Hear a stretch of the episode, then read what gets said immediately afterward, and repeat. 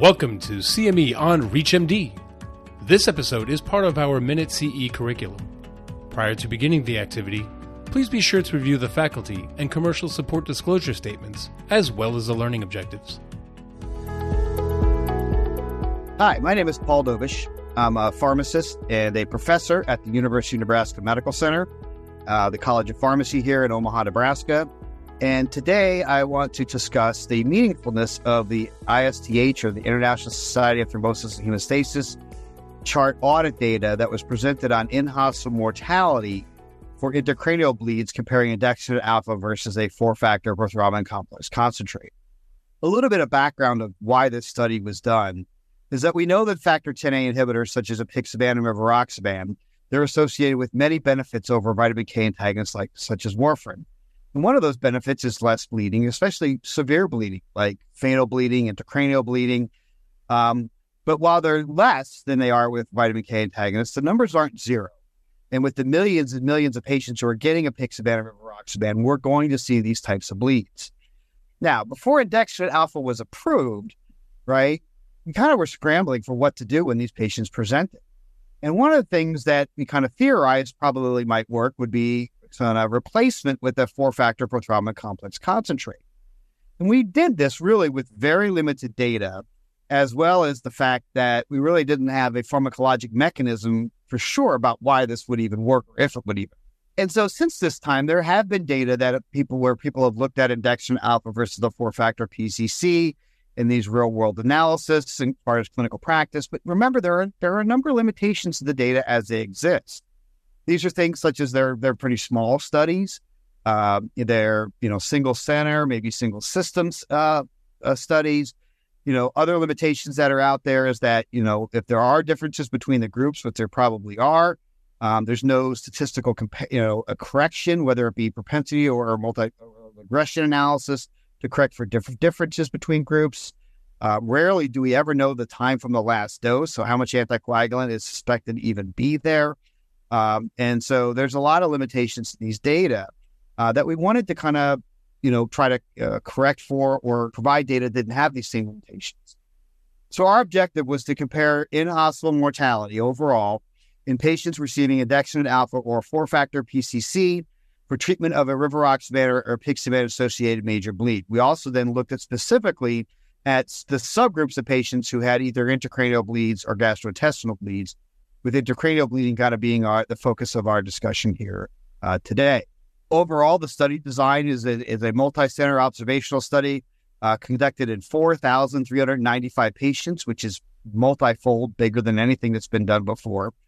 Um, hospitalized with a rivaroxaban or apixaban associated major bleeding episode, treated with uh, with andexanet alfa or four-factor PCC. We looked at data in 354 hospitals, collected our data, 42 different states. And our primary outcome here is in hospital mortality and also doing a multivariable logistic regression analysis to compare for differences between groups, especially if there are differences in issues that affect in hospital mortality. The data we collected, we looked at that, we collected demographic data, comorbidities, we, you know, whether it was apixaban or rivaroxaban, and 60% were on apixaban, 40% were rivaroxaban. We collected basically the time from arrival at the institution to actually receiving uh, the management strategy for that related bleed, whether it be andexanet alfa or a four factor PCC. We also collected data from time from last dose, which I said is really missing in a number of different studies. The location of the bleed, so was it intracranial bleeding, GI, critical compartment, something else? Specifically for the intracranial bleeds, we collected information whether it was traumatic or spontaneous in origin, um, as well as intracranial bleeding, intracranial hemorrhage severity, and also information on the GI bleeds like I said, when we look at the institutions that were here that we uh, that helped collect our data, like I said, 340 uh, 54 hospitals across the United States, 42 states, so wide geographic representation. You can see most institutions were a comprehensive stroke center. Um, you know, about 45% were a level one trauma center. And actually, that number grows uh, much higher if you look at level one and two trauma centers. Roughly about two thirds of the institutions had both andexanet alfa and four factor PCC on their formulary.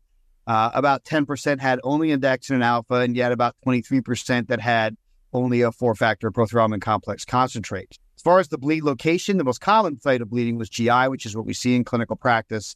But we do see that about 30% of all the bleeds in our study were patients with intracranial bleeding, which is our focus here this uh, today. So what you can see here, right, when you look at the uh, the bleeds, right, so we're looking at well over uh, 600 patients in each group. In fact, we're looking at about 1,300 bleeds collectively. Uh, in the intracranial, you can see as far as where the bleeds were, um, you know, with andexanet alfa versus four factor PCC, the numbers are very similar, no differences here between the groups. Uh, we did have information on baseline Glasgow scores, uh, and that is shown here. You can see some little bit of vacillation in the groups here.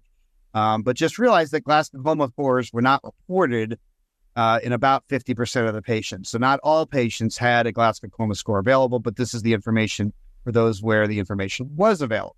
When we look at in-hospital mortality, our primary outcome, especially in the intracranial group, what you can see here is a 10% absolute reduction in mortality, um, which is pretty powerful. Now, when you correct for differences between groups, especially things that may um, have impacted mortality, in the multivariable logistic regression analysis, that is associated with a 45% lower mortality for patients getting andexanet alfa versus that of a four factor PCC.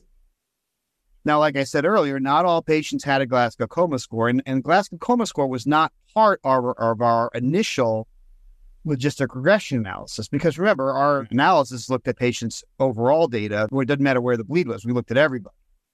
So we did a sensitivity analysis where we included in the intracranial hemorrhage group only those patients who had a Glasgow coma score available, right? So if there were, you know, concerns about the slight vacillations in those uh, Glasgow coma scores, all right, well, let's let's try to let's see what happens when you correct for that.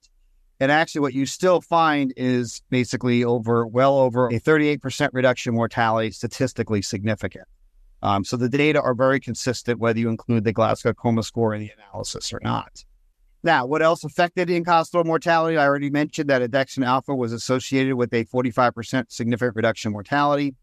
Not surprisingly, impaired mental status or DNR orders did not uh, did increase mortality. Interestingly, whether it was a traumatic bleed or a spontaneous bleed, the mortality was very similar.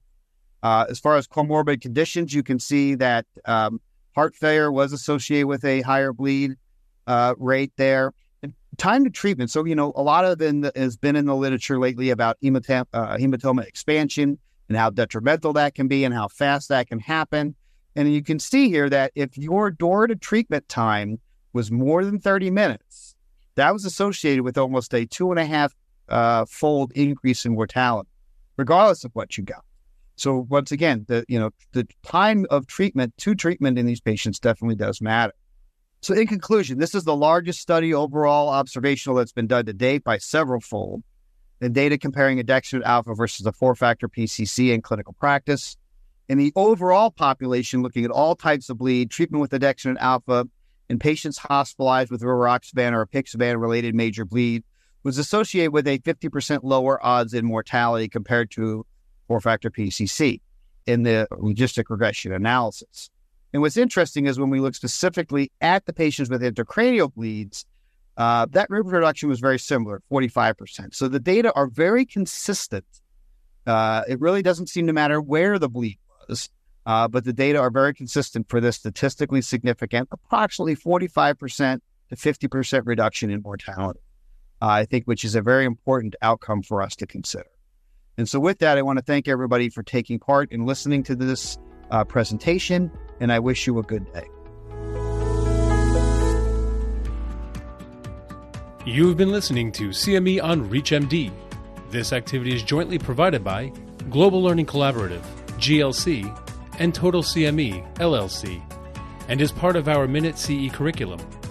To receive your free CME credit or to download this activity, go to reachmd.com slash CME. Thank you for listening.